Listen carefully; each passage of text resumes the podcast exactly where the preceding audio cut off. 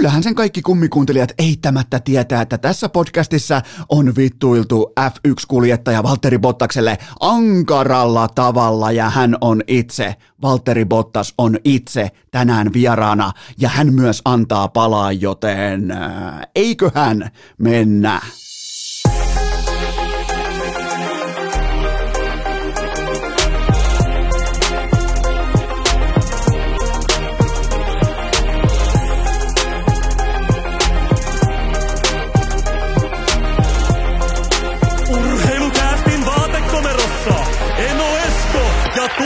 Tuottaja Kobe. Tervetuloa te kaikki mitä rakkahimmat kummikuuntelijat. Jälleen kerran urheilukästin kyytiin on keskiviikko, ensimmäinen päivä joulukuuta ja melko moni eittämättä aloittaisi tämän kyseisen jakson jollakin todella akateemisella, fiksulla, fiksun kuuloisella äh, syvä pohdinta aiheella, koska vieraana on tuolla myöhemmin Valtteri Bottas ja mulla on voimakas tunne vasemmassa pohkeessa, että nyt saattaa tulla myös epäkummikuuntelijoita paikalle, mutta arvatkaapa mitä. Mä aloitan tämän kyseisen jakson sillä, että apulaistuottaja Hunu is voimakkaasti back. Kyllä vain. Äh, Hunun äiteellä on edelleen Nilkan kanssa ongelmia. Nyt on aika lailla liukaskeli, aika lailla kovaa pakkasta, näin poispäin. Osa hiihtäjistä jättäisi vieläkin menemättä laduille, joten apulaistuottaja Hunu on takaisin urheilukästi vaatekomerossa. Mä äkkiä kysyin Hunulta, että millä taktiikalla lähdetään nyt tähän. Miettikää, se ehti olla vaatekomerossa ehkä mm, äh, tuntia vartin, ja se oli buukannut mulle jo Valtteri Bottaksen vierailu. Miettikää apulaistuottaja Hunun, kun se tulee tuot Hesoista tänne maaseudulle, niin millä presensellä, millä rohkeudella, millä ryhdillä mä kysyin hattukourassa, lakkikourassa, nöyränä poikana kysyin Hunulta, että millä taktiikalla lähdetään hyökkäämään tähän niin kuin joulukuiseen talvikauteen, niin se ilmoitti ihan kylmästi vain, että Ei me muuteta mitään. Voitto tai kuolema. se on voitto tai kuolema, joten se on ihan selvä asia. Tällä hetkellä kaikki epäkummikuuntelijat, ketkä tulee pelkästään Bottasta varten, Bottaksen takia tänne, niin hei vaan, minun nimi on Esko ja tämä on joka ikinen kerta tehtaan takuulla samaa pienikokoisen urosketun paskaa, joten koskahan ei mennä suoraan vieraaseen, koska tässä on kuulkaa antivesinatkin jakamatta. Mennään välittömästi. Nyt kun tuottaja, apulaistuottaja Hunu ja totta kai tuottaja Kope, koko kööri on kasassa, niin tämän kunniaksi riipaistaan heti pitkät puut uuniin, nimittäin NHL kvartaalipalkinnon. Nyt on suurin piirtein kaikilla pelaajilla tuollain 20-21 ottelua louhittuna, joten nyt jaetaan kvartaalipalkinnot ja etenkin huippuodotetut sekä vaaditut antipokaalit. Ää, ensin neljänneskauden kotimainen MVP ja hän on totta kai yhtä kuin Mikael Granlund siihen aika nopeat uploadit. Mun mielestä niin kun nyt on olympiavuosi, olympiakausi, kausi on vasta nuori, ei ton pidempiä uploadeja voida heittää kehiin, mutta Mikael Granlund on äh, suomalaispelaajista tämän kauden mm, äh, kvartaali MVP siitä syystä, että hänellä on, hän on äh, räpsäyttänyt tauluun tässä vaiheessa 21 tehopaunaa, ja sehän toisin sanoen tarkoittaa sitä, että MG on ollut mukana yli 36 prosenttisesti Näsvillen tekemistä maaleista. Sebastian Ahon sama lukema on 30 pinnaa, ää, Mikko Rantasen prosenttilukema on 24, ja sitten vaikkapa Bisonilla se on 20. Eli Mikael Granlund on Juuse Saroksen lisäksi ainoa syy sille, minkä takia Nashville on yli 50 pinnan voittojoukkue tuossa liigassa, ja MGn tärkein onnistuminen on totta kai se, että hän on tehnyt Matt Dusinista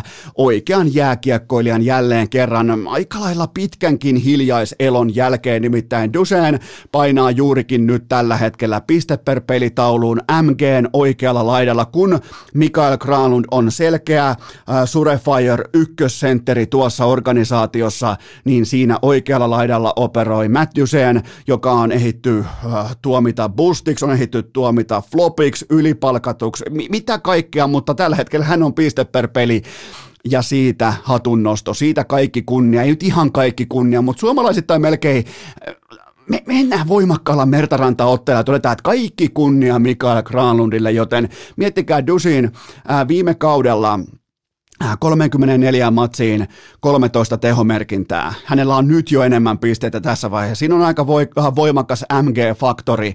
Esillä tässä vaiheessa. Ja merkittävää on myös se, että mä sain kolme kertaa yrittää sanoa Matt Dusinin nimen oikein, ja siitä vielä neljäskin vihko, joten ei tämä mene vahvasti kellään. Nyt miettikää Bottas vieraana ja Eno Esko paskantaa pitkin lahjetta välittömästi studiossa, joten tota, ja studiokin on yhtäkkiä, saatana tähän vaatekomero, ja yhtäkkiä puhutaan studiosta, ja ei, kun ei kulje, niin ei kulje, mutta tota, äh, Granlund operoi tällä hetkellä stabiilissa tilanteessa pitkän sopimuksensa kanssa ja osoittaa heti olevansa jokaisen dollarin arvoinen ja lisää on tulossa. Lisää on tulossa. Tämä on yksi niistä urheilijoista, kohta mennään siihen myös Valtteri Bottaksen kanssa, mutta MG on yksi niistä urheilijoista, jotka tarvii stabiliteettia, tarvii mm, tietyn niin kuin henkisen tasapainon sille suoritukselle ja just nyt just tällä hetkellä nähdään parasta Mikael Granlundia siitä on kymmenen vuotta siitä ilmaveivistä. Nyt vasta sen jälkeen, kymmenen vuotta tämän jälkeen nähdään, miten kun niitä toistoja on laitettu sisään, kun se suoritus on laitettu sinne sisään, me nähdään ihan huippuluokan ykkössentteri NHL, joka raahaa omaa joukkuettaan kohti playareita, joten ää, kotimainen MVP, kvartaali MVP on ehdottomasti Mikael Granlund. Ää, ja koko liikan kvartaali MVP oli totta kai jo viime jaksossa esillä, se on yhtä kuin Alexander Ovechkin, ja siihen mun mielestä nyt ei saada ihan hirvittävää debattia aikaan. Sitten Vesinä Trophy, ja tämän ensimmäisen neljänneksen osalta se on pakko antaa Toronton Jack Campbellille. 18 pelattua matsia, torjunut, kuunnelkaa tarkasti, torjunut yli 14 osumaa yli odottaman. Eli vastustajan sarakkeessa tai Toronton päästettyjen maalien sarakkeessa pitäisi olla matemaattisen jakauman mukaisesti 14 kaappia enemmän. Nyt siellä ei ole. Mikä on syynä? No sen takia, koska Kämppel ottaa kiekkoa kiinni. Ihan siis ylivoimainen NHLn kärkinoteraus tähän sesonkiin. 12 voittoa GAA 1,64 ja Toronton pisteprosentti on nyt jo NHLn kuudenneksi paras, vaikka Toronto aloitti käytännössä koko kauden. Okei, se oikea syy oli, että se oli äärimmäisen epäonnekas se alkukausi. Nimenomaan offensiivisen pelin tiimoilta viimeistely tämä kaikki, mutta mennään kuitenkin sillä narratiivilla, että nämä kaikki nuoret pojat, Matthews, Marner, kumppanit, ne on paskahousuja. Mä tykkään enemmän siitä narratiivista kuin faktoista, joten raidetaan vielä kerran sillä narratiivilla, että Matthews, Marner ja kumppanit, Nylander, niistä ei ole yhtään mihinkään. Vaikka se, se faktapohja voi olla erilainen, mutta se ei ole yhtä hauska, se ei ole yhtä seksikäs. Joten tota, Tällä joukkueella Torontolla on Auston Matthewsin kasvot, Mitch Marnerin huumori, mutta voitot takaa tällä hetkellä hyvin voimakkaasti Jack Campbell. Ja nyt tavallaan niin nyt kun tullaan tähän hetkeen, kun heidän veskarinsa on ihan oikeasti vesinä junassa, istuu siinä junan vaunussa 1A bisnesluokassa, joten tota, se ironia täydentyy siten, että 29-vuotias Campbell on ensi kesänä rajoittamaton vapaa-agentti, eikä Toronto Maple Leafs ihan konkreettisesti voi maksaa sille yhtikäs mitään, ei pennin hyrrää. Sen 1,6 miljoonaa tähän kauteen on aika lailla top limit maksimi, mitä sille voidaan maksaa, joten Kyle Dubas heittää varmaan kuusi kenttäpelaajaa aski ensi kaudella, koska se on ihan selvää, että kämpeliä ei pystytä pitämään. Ja tämä on niin Torontoa. Tämä on siis vihdoinkin näyttäisi siltä, ja tämäkin voi totta kai olla vähän niin kuin ennenaikainen housuun tuleminen, mutta tota, vihdoinkin näyttäisi siltä, että toi puulaakin on saanut veskariosaston kuntoon, niin mitä tapahtuu seuraavaksi? No tietenkin se, että niille ei ole varaa maksaa sille veskarille. Ei ilman erittäin merkittäviä, mittavia struktuurimuutoksia, sanotaanko viiden pelaajan sopimuksissa, joista kukaan ei tule ikinä antamaan penniäkään pois tai leventämään pakkaa tai tällaista niin kuin NFL-tyyppistä venkoilua ihan varmasti ei tulla näkemään, joten eiköhän siellä ole joku ruukien maalissa en, ensi kauden, joka ei ota mitään kiinni ja sen jälkeen ihmetellään, että tiputaan jollekin Kolumbukselle ekalla rundilla. Joten äh, siinä on Toronto Maple Leafs samalla myös pähkinän kuoressa. Äh, neljännes kauden Norris Trophy joutuu taas heittämään aplodit. On se Miro Heiskanen, onhan se meidän Miro. Miro Heiskanen, 19 peliin, puoli hiljaisesti, 15 tehopaunaa ja Dallas on tehnyt kuudenneksi vähiten maaleja. Koko nhl Heiskanen on mukana 29 prosentissa Dallasin maaleista ja se on kutakuinkin hyökkääjän kärkiluok- äh, kärkihyökkääjän lukemia nhl Totta kai Heiskanen myös johtaa Dallasin pistepörssiä, kuten jokaisessa äh, uskottavassa NHL-organisaatiossa pakin tulee tehdäkin. Äh, pakkien luomassa offensiivisessa maali odottamassa Heiskanen on NHLn toisiksi eniten tuottava puolustaja tai siis pelaaja tässä tapauksessa, koska mitataan vain puolustajia. Kantaa koko Heiskanen kantaa koko Dallasin kiekollista uskottavuutta joka ilta harteillaan ja nollaa näitä kaiken maailman McDavideja siinä ohessa. Ja operoi myös Jukka Alosen erittäin hyytävän mastermind Salaliiton kanssa, niin kuin, niin kuin smooth operator siellä taustalla. Joten lisäknoppina voidaan vielä totta kai mainita Heiskasen seitsemän primäärisyöttöä, eli ykkössyöttöä tähän sesonkiin. Ja Sulla voi olla vaikka Adam Fox tai sulla voi olla Roman Josi tai sulla voi olla, mutta mä en hyl- ei, ei kelpaa. Kvartaali, tämä on Miro Heiskasen kvartaali ja se mikä on mielenkiintoista Heiskasen sesongissa tähän saakka, että ää, se perustaso alkaa olla niin korkealla, että tämähän ei ole mikään ylisuoritus, tämähän ei ole, tämä ei ole edes hänelle mikään, äh, tämä on vähän sama kuin laittaisi puvun päälle ja menisi äh, Ballon d'Or gaala ja tulee äh, kultaisen pallon kanssa pois, niin kuin eräälle pikkukaverille kävi tuossa tota, pari iltaa sitten, joten tota, me ei olla vielä nähty edes parasta Heiskasta. Me ollaan nähty ehkä vähän vielä toistaiseksi hakeva Heiskanen – ja, se, ja jos se yltää nyt jo Norris-debattiin tai tässä tapauksessa Norris-trofiin kvartaalin osalta, niin tätä voi pitää myös myrskyvaroituksena, joten toi jätkä on ihan saatanan hyvä, niin kuin me kaikki myös tiedetään. Ää, kvartaali, Calder Trophy ja samalla myös koko vuoden tulokas, se voi kuuluttaa kirkossa. Jos sulla on jossain lähellä siinä kirkko tai kirkon mäki, ota kova ääninen kaiutin mukaan ja me kuuluttamaan, että se on kerran kerrasta Lucas Raymond. 22 ottelua, 21 tehopaunaa ja pikanttina erikoisnoteerauksena vain yhdeksän kiekon menetystä. kirjaa Detroitin kärkilukemia aika monessakin kategoriassa luodussa maali odottamassa Detroitin neljänneksi paras pelaaja. Ja täytyy muuten sanoa, että näin niin kuin sivumarginaalista todeta, että olihan aika tavalla hauskaa, melko puoleisen hauskaa, ettei Ruotsin maajoukkueen nimennyt Raymondia mukaan olympialaisten ää, äh, sille isolle vähän niin kuin liiton kartoitusleirilistalle, missä vaikka aluejoukkueisiin otetaan ihan kaikki mahdolliset pelaajat mukaan esilistalle, niin Lucas Raymondin nimeä ei ole tällä olympialistalla mukana ollenkaan. Ja jos mentäisiin ihan kirjan mukaisesti, ihan sen mukaisesti, mitä on kirjattu tuon lajin jääkiekon IIHFn sääntöihin, niin Lucas Raymond ei pelaisi olympialaisissa. Totta kai siellä on eittämättä joku äh, porsaanreikä ihan jo hyvän maunkin tähden, mutta tota, päävalmentaja Juhan Karpenlöövillä saattaa, saattaa korvat punasta, äh, vähän punotella kuin Oskari Saarella aikoinaan äh, Bernie Ecclestonein puhuttelussa, koska siellä ei tällä hetkellä ole Ruotsin top kolme hyökkäjä lainkaan listalla mukana ja sitä voidaan kuvailla jopa mm, pienimuotoisena skandaalina, koska toi poika Tuo on aika hyvä. Ja, ja mun on nyt pakko myöntää, että esimerkiksi vaikka jos puhutaan urheilukästin jaksoista ennen kauden alkua, niin ei mulla ollut Lukas Raymond seurannassa tai mainittuna. Joten tota, nostan käden pystyyn myös itse, että, että mulla ei ollut tämä läpimurto tiedossa. Toisin kuin vaikkapa superasiantuntijoilla tai niillä, ketkä tutustu vaikka hänen suoritukseensa Ruotsin maalla, joka oli aika helvetin moista jo, niin tota, siellä oli varmaan parempaa tietoa, mutta on ollut todella, ja antaa syyn katsoa Detroitin jääkiekkoa ja syyn uskoa siihen, että Detroitin palkkakattosykli heittää heidät huipun suuntaan. Ei välttämättä huipulle, koska Detroitissahan mitataan menestystä aina suhteessa Datsykin aikakauteen, Zetterbergin aikakauteen, Lindströmin, äh, Fedorovin aikakausiin, Aiserman kaikki, mutta on, on tossa on tuossa uskottavuutta ja tästä syystä äh, Lucas Raymond nyt jo, ei ainoastaan kvartaali tulokas, vaan koko vuoden tulokas.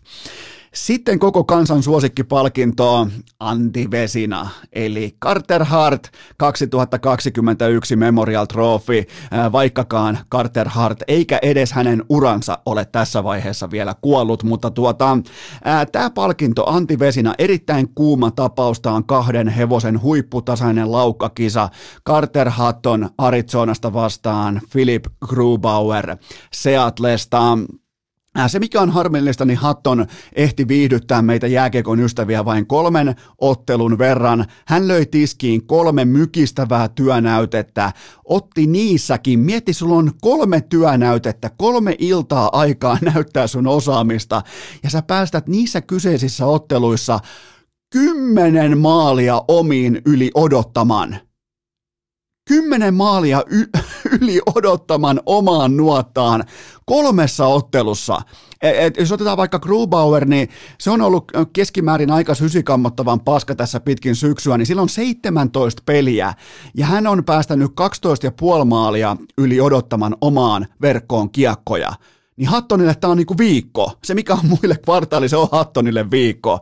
Että vaikka otanta on pieni, niin kyllähän, äh, kyllähän Carter Hatton on kuitenkin lähellä suurinta veskariunelmaa, eli yli 10 maalin GAAta. Se jäi lopulta 7 pisteen, oliko 26, mutta se oli hyvin realistista jossain vaiheessa, että Carter Hatton pystyisi lyömään yli kympin tai mennä sinne kaksinumeroisten puolelle nimenomaan päästettyjen maalien keskiarvossa. Uh, urheilukästin oma tutkimustilasto, veskaritilasto OTK, eli omiin työnnetty kiekko, on myös Huttonin dominanssin alaisena. Se on uskomatonta se on vähän niin kuin ikään kuin kaukalossa olisi sellainen suppilo, että ampuu kiekon mistä suunnasta mihin suuntaan tahansa.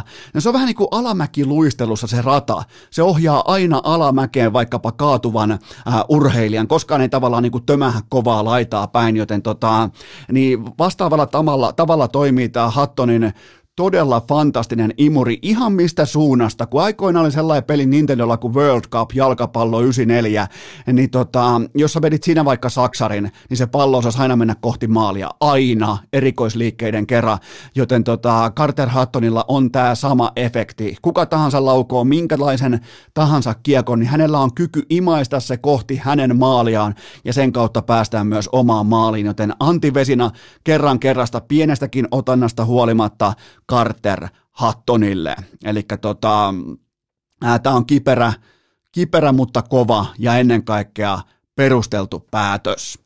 Ää, uutena palkintona mukaan myös Antti Selke, eli nyt pitää pystyä löytämään NHLstä kvartaalin osalta vastakohta Sassa Barkoville hallitsevalle Selke-voittajalle, ja sehän löytyy totta kai jälleen kerran Arizonasta. Hän on konkarisentteri Jay Beagle, 19 peliä, 0 plus 0 ja miinus 12. Mitä, mi, mitä tämä Stanley Cup-voittaja on tehnyt siellä kaukalossa?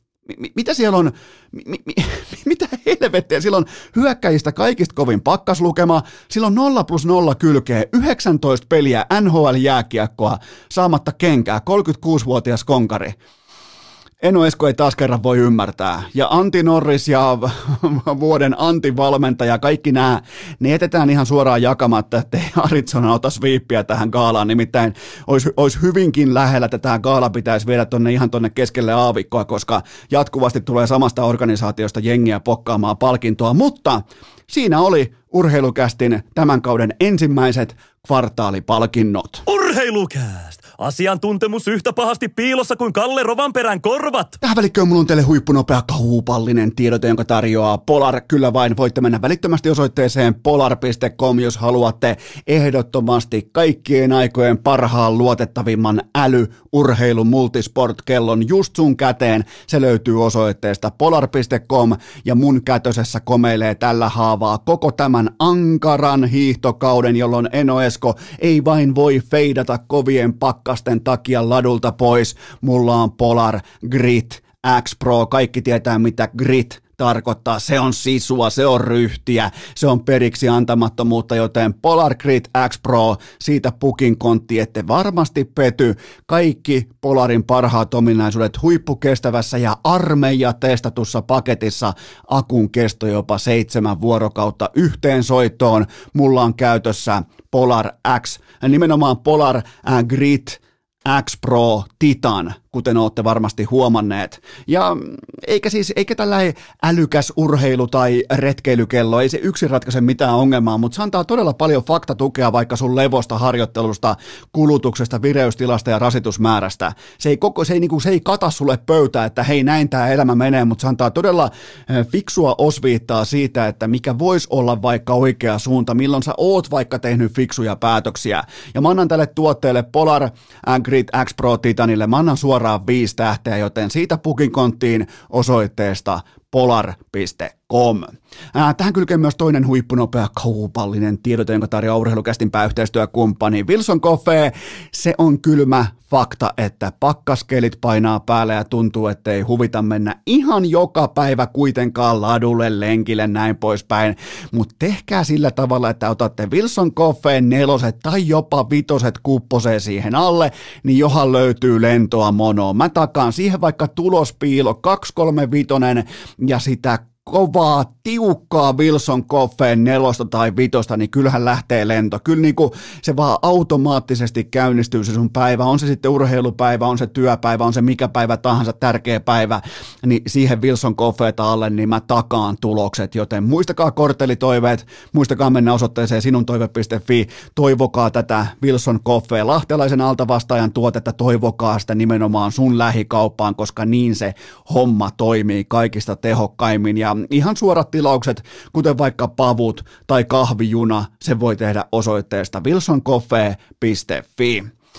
Tähän kylkee myös äh, huippunopea K18 tuoteinformaatio, sen tarjoaa tutun tapaan Coolbet. Keskiviikko tarkoittaa sitä, että tänään on kerroin päällikkö, siellä viisi hunttia voittajalle potissa, ja mulla on myös yksi kohdepoiminta, se on torstai-perjantai yölle Coolbetiltä NFLstä, äh, Saints vastaan Cowboys, äh, torstaina Askissa, mulla on siihen alle. Mulla on siihen under lyötynä, eli under ää, 47,5 pistettä. Tästä tulee kaikki ottaa varmaan Dak Prescottin tai laitahyökkäjien paluuta tai bla bla blaata, mutta tota, tästä tulee puolustusten tarina. Tässä pelataan, tässä ei leikitä voitolla tässä ottelussa, joten alle 47,5 pistettä torstai-perjantai yön NFLään. Ää, kaikki kampanjat kaikki lisäinfo Kulpetin sivustolta, kaikki pelaaminen älykkäästi, maltilla ja K18. Urheilukääst! Yhtä uskottava kuin HCTPSn ja Arsenalin tarrat Teslan takakontissa. Eipähän tässä kulkaa mikään mukaan auta kuin rouhaista tuolta apulaistuottaja Hununna retkikassista teidän lähettämiä kysymyksiä. Nimenomaan varmaan tonne Hesan suuntaan. Sitten apulaistuottaja Hunu on kiikuttanut tänne keskelle landea. Nyt on aika käydä läpi sitä satoa, että mitä te olette kysyneet multa, meiltä täällä nimenomaan urheilukästissä, joten louhaistaan teiltä, rakkaat kummikuuntelijat, ensimmäinen pohdinta pöytään. Mikko Koivun pelinumero nousee Minnesota Wildin jääpyhätön kattoon ensi keväänä. Menikö tämä sittenkin oikein?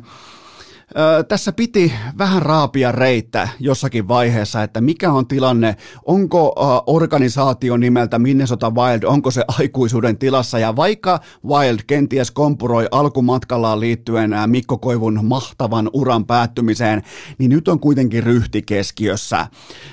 Kun organisaation merkittävin yksittäinen pelaaja päättää mahtavan, uskomattoman uransa, niin seremonian tulla, tulee olla totta kai välittömästi heti seuraavalla kaudella eli tällä kaudella ja sitten keväällä. Tässä menee nyt ihan kaikki nappiin. Kuitenkin kapteenien kapteenina 11 vuoden ajan Wildin paidassa, eikä muuten sitten leikitty voitolla, ei naureskeltu. Ja jos te haluatte katsoa tällä hetkellä Minnesota Wildia ja tiettyjä sellaisia pelaamisen perusarvoja, siellä ei ole kauheasti talenttia, okei okay, Kaprizov, siellä ei ole kauheasti tällaista lennokkuutta, kauheasti tällaista niin kuin kilpailuvaraa, miten se nyt sanoisi, offensiivisen taitojääkiekon tiimoilta, minkä päälle toi joukkue on rakennettu ryhdin ja asenteen, mistä se, mistä se mentaliteetti kumpuaa, kyllä vain Mikko Koivun ajasta. Se on rakennettu, se on foundation, se on pohjabetoni, jonka Mikko Koivu rakensi omakätisesti tuohon organisaatioon, joten tota, ja Koivun tarina on muutenkin mahtava. Sieltä pikkuveljen asemasta suureksi kapteeniksi sekä Leijonissa että Wildissa ja nyt sitten nuttu kattoon ikuisesti, joten tota, e, tämä meni, tämä meni, tämä on bottom line bisnestä, tämä on lopputulosbisnestä ja silloin kun lopputulos on tämä, eli organisaatio operoi asianmukaisella tavalla, niin silloin kaikille kymmenen pistettä. Tässä tapauksessa voi antaa yhdeksän pistettä, koska liittyy aika oleellisestikin Mikko Koivun pelinumeroon, mutta, mutta kaiken kaikkiaan odotettu, hieno uutinen, vaikka vähän jännitti, että mitä Wild nyt aikoo tehdä, mutta tämä meni tismalleen oikein. Seuraava kysymys. Kanadalaistoimittaja Sami Hofreen nimesi sekä Vatasen että Ristolaisen Pekingiin. Onko syytä kaivaa paniikkinappi esiin? Tämä nyt oli Hofrenilta ihan suorastaan jopa anarkiaa. Tämä oli tällaista savolaista anarkiaa. Ainoa asia, mitä ei pitänyt tehdä, on se, että ottaa noin molemmat tonne. Et toinen varmaan olisi mennyt vielä syrjäkareen mukaan joukkueeseen, mutta Vatanen on Euroopassa surffaileva jäähdyttelijä ja Ristolainen on luistimet jalkansa pukeva katastrofi. Siinä on mun scouting report näistä kahdesta raitin puolustajista, joten tota, mä pettyin aina siinä määrin, että buukkasin välittömästi Hofreenin vieraaksi perjantain jaksoon.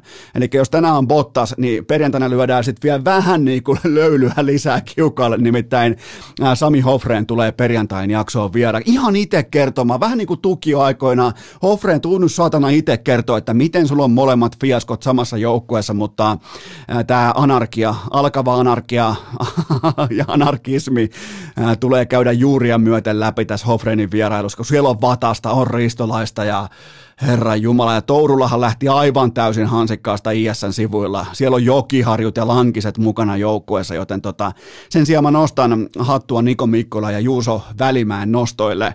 Siinä on mukavaa liikkumavaraa pakistossa ja, ja, ja näin poispäin, mutta tota, kokoonpanot on hauskoja, ne on kivoja, jotenkin on mukavaa, että tehdään kokoonpanoja ja kaikki meistä on koko ajan väärässä, oikeassa, me paremmin tiedetään, me paremmin argumentoidaan ja siitähän tässä on kyse. Periaatteessa kun Jukka Jalonen julkaisee kokoonpanojen lopulliset ketjuformaatit, niin mä oon jopa valmis tulemaan niin pitkälle vastaan tässä suuressa ää, Peking Äh, voisiko sanoa Peking boikotissa tai äh, olympialaisten uhan alla olemisesta siitä, että lähteekö NHL-pelaat sittenkään mukaan vai ei, niin mä oon jopa valmis tulee sen verran vasta, että kun Jalonen julkaisee joukkueen, julkaisee ekaa kertaa tota, äh, kaikki neljä ketjua ja kaksi YV-koostumusta, niin välttämättä sen jälkeen ei tarvitse pelata jääkiekkoa ollenkaan. mulla, on, mulla, on, tota, mulla on vatsa täynnä jo siinä vaiheessa. Mun spekulaatiovatsa on silloin täysin tyydyttyneessä tilassa, joten tota, ja, ja tosta muuten ukaasi jääkiekkoliitolle, jos jostain syystä Gary Bettman toteaa, että ennen sitä tammikuun 10. päivää, että eipäs me NHL-pelaajat muuten lähetäkään sinne Pekingiin, äh, Pekingiin pelaamaan, niin tota, äh, sellainen ukaasi jääkiekkoliitolle, että julkaiskaa silti kokoonpanot, ihan ketjuja myöten, niin tota, spekulaation nälkä, niin se saa jonkinnäköisen tyydytyksen tilan, koska muutenhan tässä ollaan askissa vielä neljän vuoden päästäkin puimassa näitä videoja, joten tota, se, sellainen, mutta joo, Hofreen perjantaina saa tulla ihan itse kertomaan. Seuraava kysymys. Mitä povaat Evander Keinin uran jatkolle? No toivottavasti ainakin nyt ammattiapua, mutta pelkäänpä vankilaa tai ikuista velkavankeutta tai vastaavaa ulosottoa, ulosottokierrettä. Henkilökohtainen konkurssi taitaa olla jo tehtynä, mutta Tämä on vähän niin kuin NFL-pelaaja olisi NHLään eksynyt ja siellä on varmaan, siellä on niin kuin entourakesta alkaen verenimiöitä koko kompania täynnä ja siellä on peliongelma ja siellä on ihan siis täys roskistulipalo ollut tämä koko aika lahjakkaan pelaajan ura. Ja ollut viimeiset kolme vuotta kuitenkin sangen käyttökelpoinen laitahyökkäjä, mutta siellä on sitten mukana omat itse tehdyt koronatodistukset ja vaikka mitä, joten ei tuohon kaveri ei kentällä eikä kentän ulkopuolella tietenkään voi luottaa eikä mitään asiaa kaukaloa ja kun tämmöinen pelaaja menee sukkana waivereista läpi, niin kyllähän se kertoo kaiken. Ja kaikillahan periaatteessa välkky punavalo, ei muuten maalilamppu, vaan punalippuvalo äh, jo silloin, kun hän alkoi ottaa paskalla puhelimellaan rahojensa kanssa kuvia pitkin Vegasia, kun ottaa, ottaa punnerruksia silleen, että on rahastäkeistä tehdyt painot selässä ja tällaista, niin varmaan jokainen äh, vähänkin maailmaa nähnyt NHLn GM totesi, että ja laitetaan tuohon tota, ihan pian punakynän merkintä, heitetään toi nimi tosta itse asiassa kokonaan helvettiin, paitsi totta kai Buffalo, San Jose ja mitä näitä nyt sitten on, mutta itse asiassa koko saaga alkaa saada hieman Mike Tyson viboja, joten hyvin tämä ei ainakaan pääty. Siellä on äh, valeraskaudesta alkaen kaikki kortit pöydässä ja, ja tota, toivottavasti saan ainakin apua. Seuraava kysymys. Mahtuuko Tom Wilson Kanadan olympiajoukkueeseen? No mä omakohtaisesti vihaan, halveksun jääkiekkoilija nimeltä Tom Wilson. Mä en voi sietää sitä, mä en voi käsittää sitä, mä en voi hyväksyä sitä. Mun mielestä se ei, siinä on jotain sellaista jarkkoruutua, mitä mä en vaan yksinkertaisesti pysty pureskelemaan enkä varsinkaan nielemään, mutta vastaus on silti aivan täysin satapinnaisen varmaa sekä selvää sorttia. Totta kai mahtuu.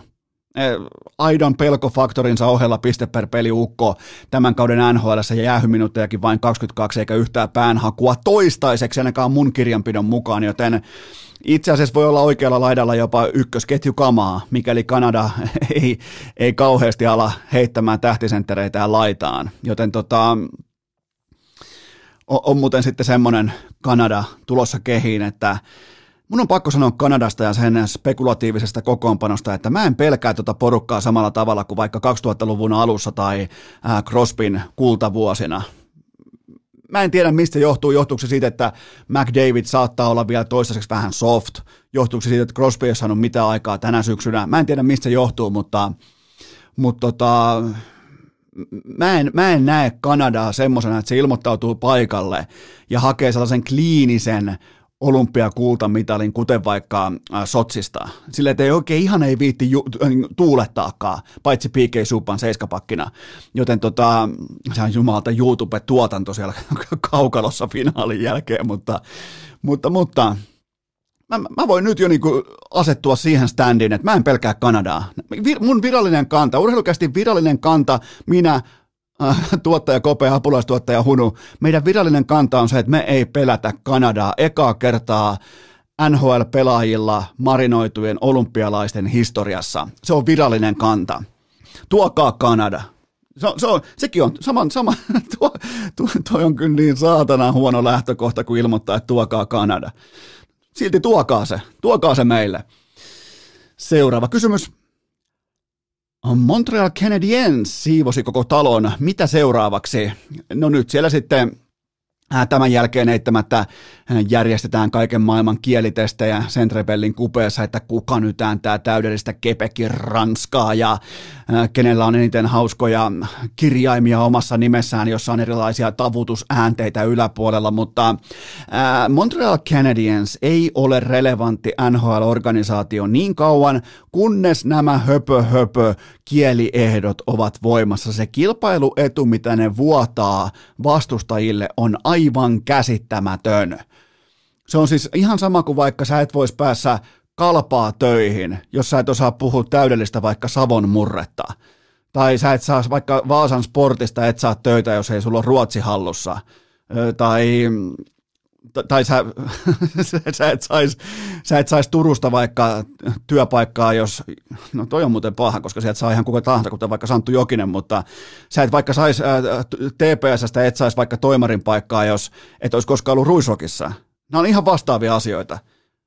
Herran Jumala. Joten tota, ja tämä Montrealin romahdus finaalien jälkeen, kun kenenkään ei pidä yllättyä – Finaalien jälkeen se oli urheiluhistorian selvin asia. Mä koolasin sen, mulla on siitä rahaa keskellä ja mä en ole jälkiviisas. Sen näki ihan, ihan jokainen.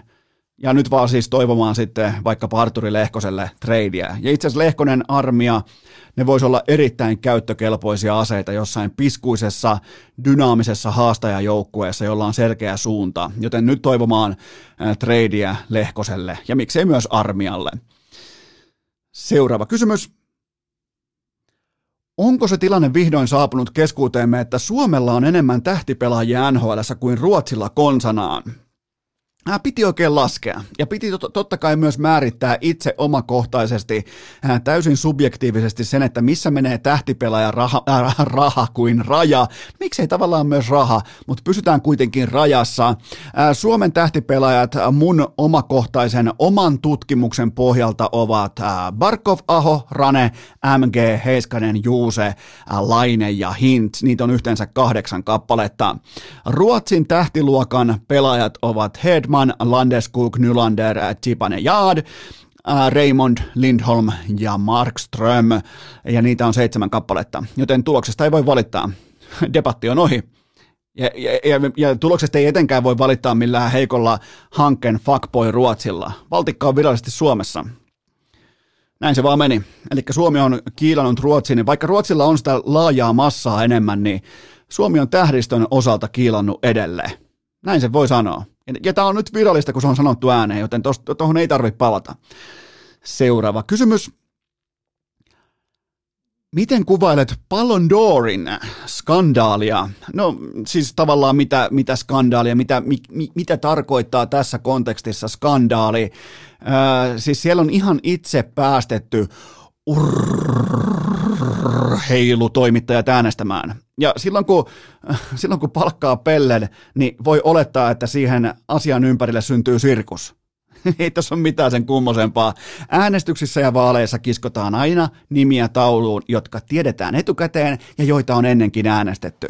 Se on ihan tutkittua faktaa maailman historiasta, eikä tässä ole mitään sen kummosempaa, kenenkään on turha suuttua. Totta kai jos olet vaikka nyt yhtäkkiä Robert Lewandowski fanikunnan puheenjohtaja, niin sulla on ehkä vartin verran aikaa suuttua. Kaikki muut voi olla pikemminkin realistisesti pettyneitä siihen, että noi heilutoimittajat piirtää sitä samaa numeroa siihen samaan lippuun seitsemättä kertaa, hyvä ettei yhteen soittoa. Joten tästä syystä Lionel Messi, Goat, on ei, ei sitä niin kuin hänen seitsemättä kultaista palloa, niin ei sitä tarvitse oikeastaan perustella kentän, kentän tasolla lainkaan. Ja onhan tämä tavallaan irvokasta, että Messihän dominoi vain kevätkauden, ja se tapahtui Barcelonassa, ja sen jälkeen muuttaa itse omatoimisesti, vapaaehtoisesti Pariisiin, ettei ole niin pitkä matka pokaalin luokse. Eli onko tämä jopa Messin hiljainen esimerkki ilmastotalkoisiin? Eli aina ei veetä, mieti, tämäkin olisi ollut jo seitsemäs kerta, kun pitää buukata omat Gulfstreamit lentämään ympäri maailmaa sen takia, että haetaan palkinnot pois. Joten Messi muutti vihdoin palkintojen luokse. Eli pelkästään jo senkin takia ilmastotalkoissa, senkin takia, tämän eleen takia Messi piti palkita.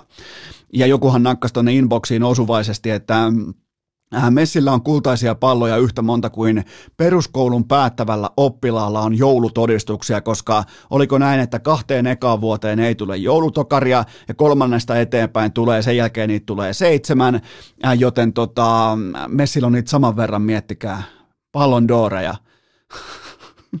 Missähän se pitää noita pallon dooreja? Mulla ei ole mitään asiaa seitsemää. Ei, ei, ei siis ei mitään olisi kyllä kiva, kun olisi jotain, jotain asioita olisi seitsemän, ne voisi laittaa vaikka rinnakkain sillä, että vielä kolme ja kolme reunoille ja keskelle ehkä se kaikista tärkein, niin niin tota, silloin seitsemän pallon dooria.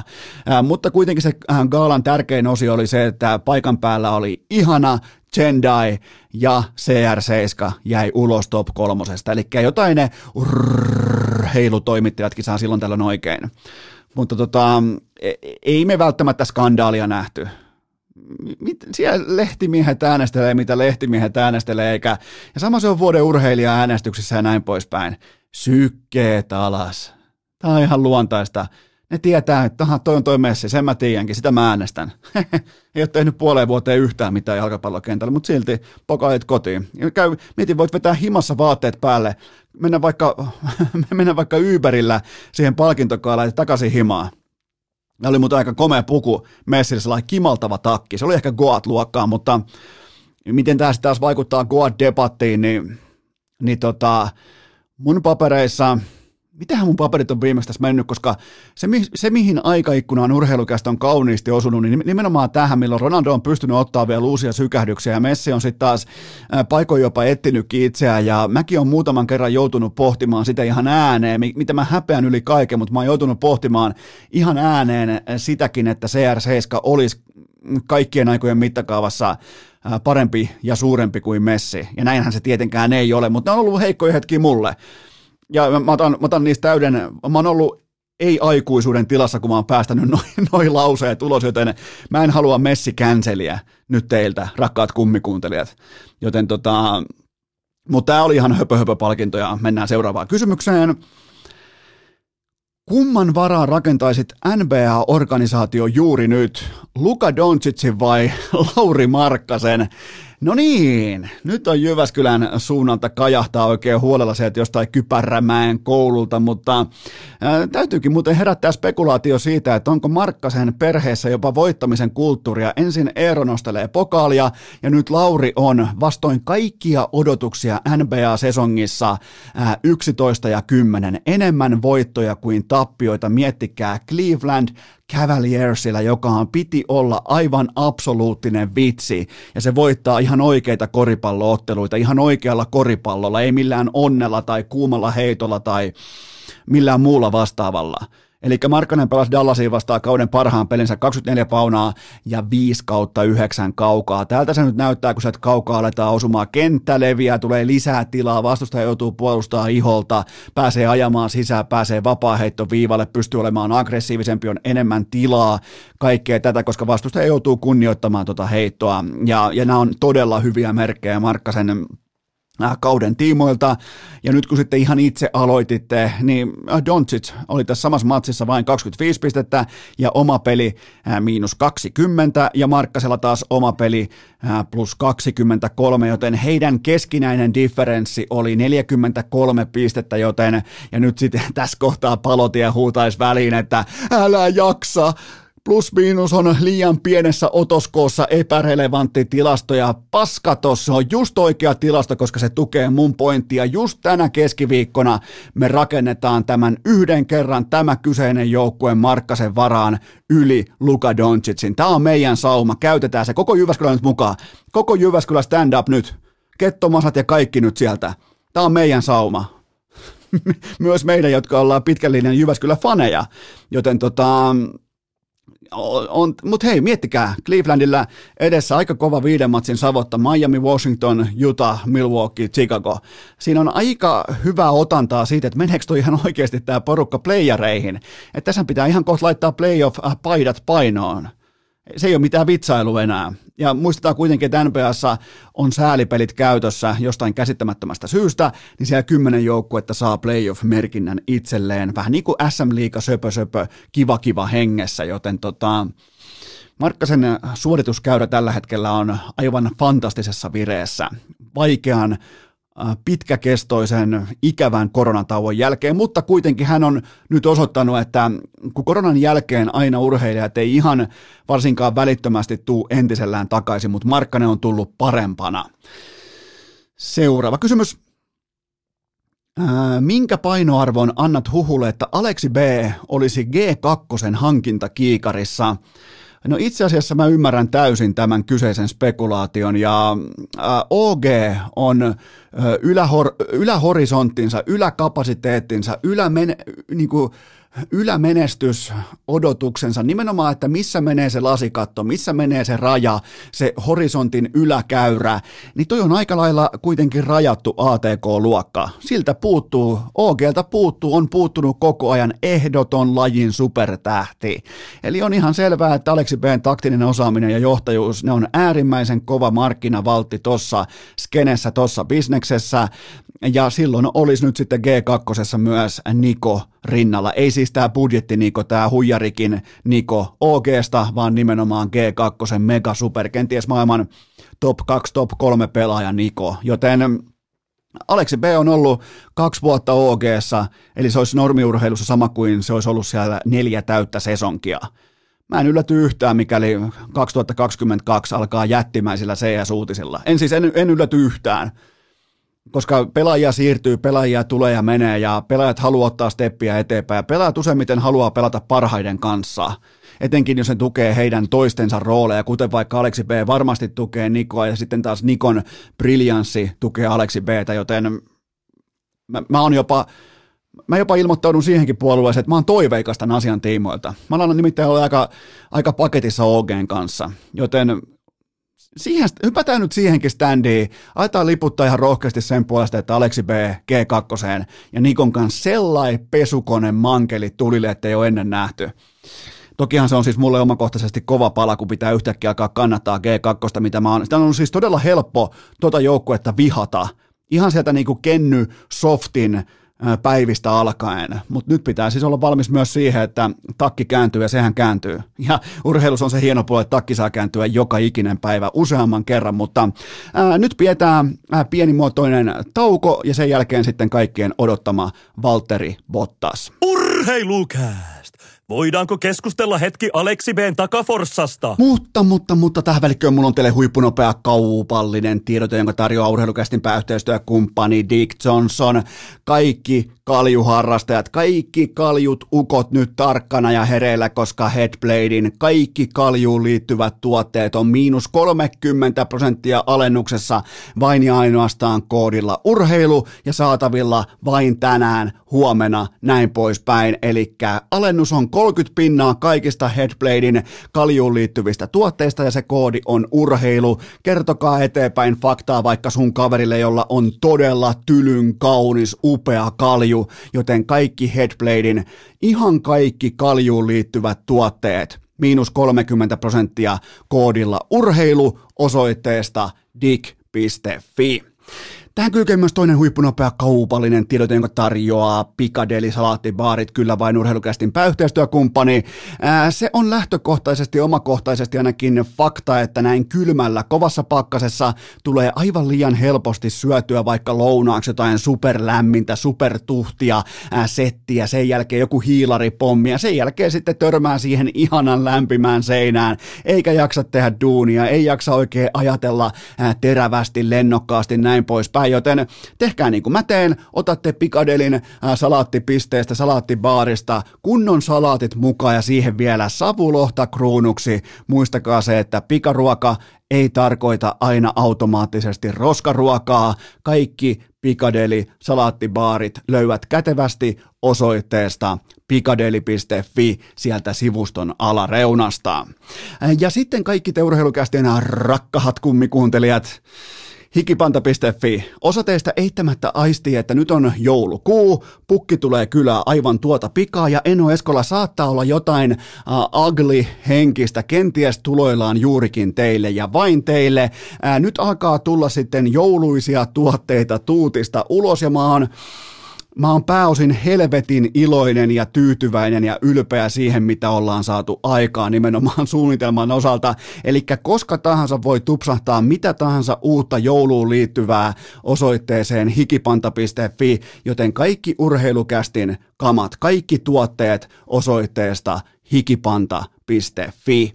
Ja nyt ääneen Valtteri Bottas. Treenikamat niskaan, kuulokkeet korville, kästi tulille ja toistot sisään. On aika toivottaa tervetulleeksi urheilukästiin seuraava vieras, joka on totta kai globaali F1-tähti, kahvimokuli, maantiepyörä, fanaatikko, valokuvaaja, viinitila, matkailija, jääkiekkoseuran omistaja ja nyt myös podcastaja Valtteri Bottas. Tervetuloa urheilukästiin.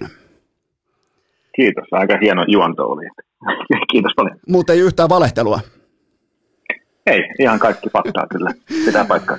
Sä oot nyt lähössä sitten, itse asiassa tästä kyseisestä päivästä lukien, tästä keskiviikosta lukien, sä oot lähössä nyt sitten itse podcast-skeneen, ja tää on aika kova lähtökohta sulta, että tuu urheilukästiin, koska mä oon aina täysin rehellinen ja avoin, että jos mä heitän jengiä bussin alle, tai jos mä kritisoin, tai on jopa vittumainen tapaus, niin tota, se pitää aina kertoa heti kärkeen, joten ää, tällaisessa kummelihengessä voin todeta, että tässä podcastissa on vittuiltu sulle ankarasti ja silti sä oot siinä, niin mä nostan, mä nostan nyt jo hattua.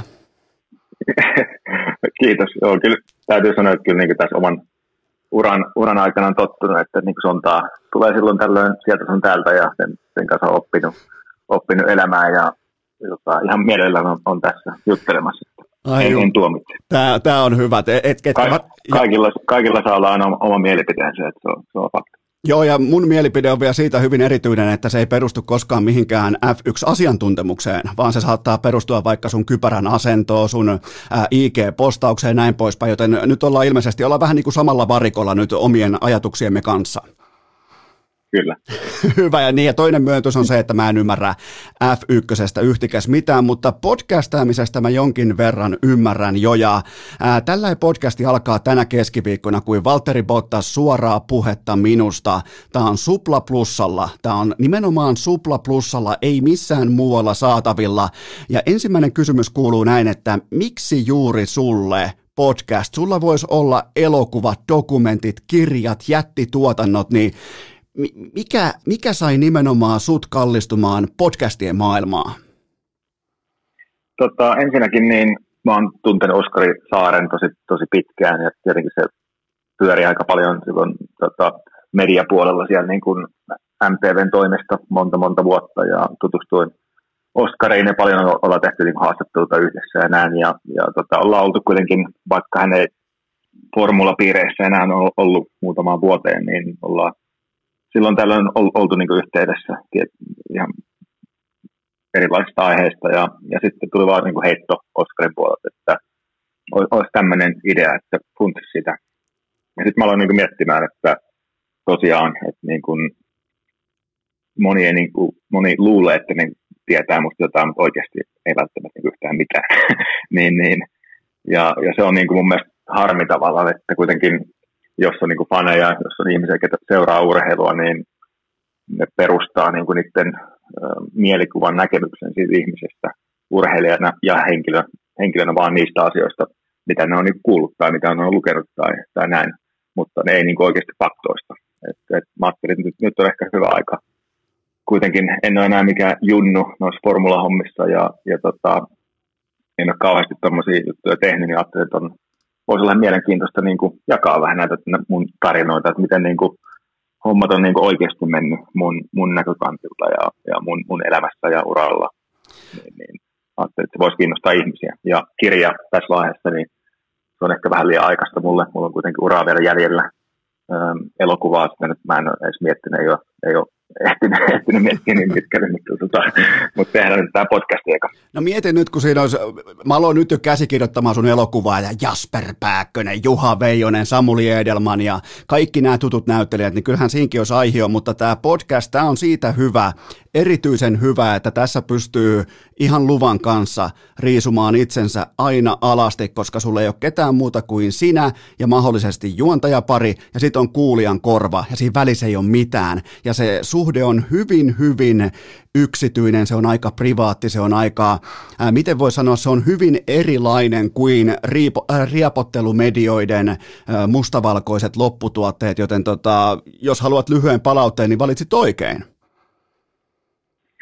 Kyllä, kiitos. Joo, samaa mieltä. Että tämä, jos just tämä podcast, mikä tulee, niin se on niin kuin, niin kuin se nimi sanookin, että suoraa puhetta, että ei ole mitään filtreitä ja ei ole niin kuin semmoinen haastattelumoodi päällä, että ihan puhun asioista suoraan niin kuin ne on täysin rehellisesti. Pelottaako, pelottaako sua tai pelottiko sua etukäteen puhua nimenomaan tota, sellaisista asioista, koska jos on ymmärtänyt oikein, niin sä oot tehnyt jo ura, niin kuin F1-uran ihan alkuvaiheella päätöksen, että duuni on duunia ja koti on koti, ja ne ei koskaan crossaa keskenään nimenomaan median käsittelyssä, ja, ja nyt sitten tota, laitetaan kaikki kortit pöytään, niin oliko pelkoa missään vaiheessa? Tota, kyllä, kyllä mä sitä funtsin, että niin haluanko mä, että kyllä mä niin sen tiedän, että jostain asioista niin tullaan kirjoittamaan ja spekuloimaan ja näin, mutta tota, tässä vuosia, vuosia kun on mennyt, niin vähemmän niin kuin alkanut oikeasti välittää siitä, että mitä, mitä itsestä kirjoitellaan, että keskittyy niin kuin enemmänkin siihen omaa elämään ja mä ajattelin, että ehkä niin tästä toivottavasti jotkut ihmiset voi niin kuin jotain oppia niin kuin elämästä ja, ja miten niin mun asiat on mennyt ja niin kuin mun mielestä ihan, ihan kiva kertoa sitä tarinaa vähän ja puhua eri aiheista suoraan. Ja niin, mä, mä muutenkin niin tykkään puhua asioista niin kuin ne on, ja mä oon niin tosi huono valehtelija tai kiertelemään asioita, niin, niin se oikeastaan meni sitten helpommin, mitä ajattelin, kun alettiin puhumaan, niin sitten se on helppoa, että sanoo vaan, miten asiat on. Tämä on keskiviikosta alkaen tämä kyseinen podcast, tämä on Supla Plusalla kuunneltavissa, mutta anna joku spoilaamaton tiiseri siitä, että mikä on vaikka sun sellainen ehkä sun kannalta mielenkiintoisin tai eniten tunteita herättävä osio tässä sun ja Oskari Saaren tuotannossa? Tota, jos mä oon rehellinen, niin meillä on vielä itse asiassa pitää muutama episodi tehdä. Että se voi olla vielä, vielä edessä, mutta tota, vaikea sanoa. Että kaikki nuo asiat, niin kuin mistä on puhunut, niin totta kai mä oon niin kuin käynyt, käynyt jo läpi elämässä itse ja, ja näin, että mikään ei silleen niin kuin hätkäytä. Mutta, mutta, mutta tietenkin nyt, nyt jotkut asiat liittyy niin kuin esim. mun henkilökohtaisiin suhteisiin ja, ja näin, niin niistä mä oon niin harvemmin puhunut noin avoimesti, niin ehkä se myös sit, niin kuin sit, kun puhutaan terveydestä ja, ja miten niin itse on, ite on kokenut läpi niin kuin tiettyjen terveysongelmia tässä uran aikana ja niiden kanssa on pystynyt, pystynyt silti niin kuin suorittamaan, niin se oli myös, niin kuin, tuli taas muistoja mieleen, että niin kuin mistä tilassa joskus on ollut, mutta siitä pystynyt suorittamaan, niin, niin ehkä tämmöisiä juttuja, mutta kyllä siellä on paljon mielenkiintoista kamaa tulossa. Okei, eli siellä mennään sellaiseen paikkaan, missä sä et ole käytännössä koskaan ollut. Joo, nimenomaan kyllä. kyllä että ehkä niin pystynyt kotona puhua tuommoisia asioita, mutta ei, ei niin kuin mikkiin, mutta tota, niin, mutta mut, niin kuin sanoin, niin yllättävän helposti se meni. Mutta eikö, eikö se ole vähän kuin Oskarin kanssa juttelee, niin tulee sellainen kodikas fiilis, vähän tiedätkö, kun sillä on tuuheutettu tukka siinä ja äh, silloin möreä äh, klassikko, legenda, selostajan ääni, niin mulle tulee ainakin Oskarin kanssa todella kodikas fiilis aina kun me jutellaan. Tulee joo, ja sitten to, tosiaan kun mä tunnen sen monen vuoden takaa, niin, niin, niin kyllä pystyy puhua, puhumaan niin kuin, niin kuin ystävälle, niin se helpottaa, helpottaa asiaa. En mä ole ihan varma, että sen tukka enää niin tuuhe on kuin silloin joskus. No tämähän, mutta komea se on silti. Siis tämähän on debatoitavissa, koska nyt kun alkoi tämä Leijona selostaja tähtiura, niin mä olin huomaavina niin TV-välityksellä, että ihan pien tuuhennus on mukana tukassa. Voi johtua myös koti MM-sählykisoista, mutta tota, ihan siis tällaisen pikantin noterauksen tein. Okei, okay. joo. Mutta jos sä katsot kuvia vaikka kymmenen vuoden takaa, niin kyllä se vähän erilaiset näyttää. Mutta Mä... se on ihan normaalia ihmisille, että sama itselläkin, että ei ole kyllä niin montaa hiusta enää kuin aikaisemmin. Niin, mutta sulla on aina kuitenkin lähtökohtaisesti, sulla on hyvin usein kypärä, joko F1-kypärä tai sitten pyöräilykypärä päässä, niin tavallaan sä pääset myös vähän niin kuin hiusraja faktoja karkuun. Joo, niin, ja sitten lippiksen vaan myös laittaa päähän. Hyvä, eli äh, Valtteri Bottas suoraa puhetta minusta Supla Plussalla alkaen tästä keskiviikosta. Eikö muuten mekki niin, että on aina keskiviikko, keskiviikko, keskiviikko, aina tulee Supla Plussaan uusi jakso ulos? Joo, näin se, näin se ilmeisesti menee. Tota, pitäisi tulla tasaiseen tahtiin ja, ja niin, niin kuin sanoin, että ollaan, ollaan tehty jo kettimään episodeja ja on, on, on tietty pläni, mitä, mitä vielä tullaan tässä tekemään, niin kyllä niitä useampi tulee. Jännittääkö muuten yhtään se, että miten otetaan vastaan tai miten aiheuttaa vaikka lööpeä tai aiheuttaa vaikka siteerauksia tai vastaavaa, niin, niin onko mitään sellaisia perhosia vatsassa vai onko se ihan niin kuin täysin turha kysymys F1-kuljettajalta periaatteessa, koska saat koko ajan töissä paineita vastaan tai paineiden kanssa? Ei, ei jännitä, koska niin kuin mä aikaisemmin sanoin, niin, niin kuin vähemmän ja vähemmän sitä niin kuin enää, että enää niin kuin ottaa itseänsä tai kiinnostaa, että mitä niin kuin susta puhutaan tai kirjoitellaan. Öm, niin, niin ei, ei oikeastaan. Ja niin, niin kuin sanoin, niin kaikki nämä asiat on itse käynyt läpi ja, ja, ja ei ole mitään semmoista niin kuin pelkoa kyllä tai jännitystä, että mun mielestä on ihan siisti juttu ja on, on vaan niin kuin hieno, hieno jakaa omia kokemuksia. Eli kaikki ottaa sitten kuulolle Valtteri Bottas. Suoraa puhetta minusta Supla Plussalla Valtteri Bottas ja Oskari Saari, kaikkien urheilukästin kummikuuntelijoiden suosikki, suosikki mediapersona. Suorastaan isähahmot, mutta hypätäänpäs nyt sitten tähän perään F1-maailmaan. Meillä on mukavasti aikaa, niin käydään F1-maailmassa. Se kiinnostaa totta kai aina kaikkia Suomessa. Aloitetaan valitettavalla surullisella uutisella. Sir Frank Williams nukkui pois sunnuntaina, niin, niin tota, sä, sä kiitit häntä jo kaikesta. Niin minkälainen mentori tämä herrasmies oli nimenomaan sulle omakohtaisesti? Joo, tietenkin niin kuin aina silloin tällainen tulee niin kuin uutisia tai että niin kuin joku, joku poistuu me, meidän seurasta ja jotkut niin kuin hätkäyttää vähemmän ja jotkut enemmän, tietenkin ne enemmän, ketkä on, niin kuin, ketä on tuntenut hyvin ja kenen kanssa on niin ollut aina yhteydessä ja ketkä on niin auttanut sua uralla tai näin, niin Frank nimenomaan oli, oli semmoinen, että mä näin sen uutisen, niin oli niin kuin vaikea uskoa, että ei, ei vitsi, että onko tämä niin oikeasti totta, mutta se oli kyllä, se, täytyy sanoa, että itse on niin välillä käynyt mielessä se, että se valitettavasti tulee jossain vaiheessa eteen, että se on kuitenkin mun mielestä jo ihme, että Frank niin kuin noinkin pitkällä jakso, jakso painaa ja, ja varsinkin siinä tota, fyysisessä äh, tilassa sen oman onnettomuuden jälkeen, missä on ollut pyörätuolissa, niin mun mielestä se on maailman pisimpään niin kuin elänyt henkilö samoilla, samoilla vammoilla, niin, niin se, on, se on jo todella iso saavutus. On kyllä Frank aika... tosiaan se oli, niin, jo, niin Frank tosiaan um, se oli se henkilö, joka antoi mulle mahdollisuuden päästä Formula 1.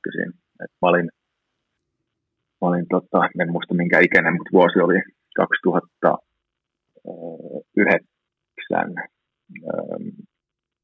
Tuli kutsu, että pitäisi pitäisi käydä Englannissa ja, ja tota, Frank haluaisi tavata mut ja se oli silloin muutama eri kuljettaja, ketä ne etsi niiden seuraavaksi niin kuin, tavallaan junior-kuljettajaksi ja mä kävin siellä tehtaalla ja olin simulaattorissa päivän ja sitten päivän päätteeksi niin tapasin Frankin sen toimistossa. Ja totta kai se on niin kuin, mä olin silloin vielä, vielä aika nuori, niin, niin, niin oli niin kuin uskomaton fiilis tavata Frank. Ja se oli niin kuin saman tien sen, niin kuin se energia ja sen huumorin taju ja myös samalla se palo tota lajia kohtaan, niin se, niin kuin, se pystyi niin kuin tuntemaan sen fiiliksen. Et melkein tuli niin kylmät, kylmät väreet pintaan. Että, ja, ja, siitä lähtien, niin, ja sitten tietenkin valitsi mut, mut ja, ja tota, se antoi mulle mahiksen, se halusi nähdä, mihin mä pystyn.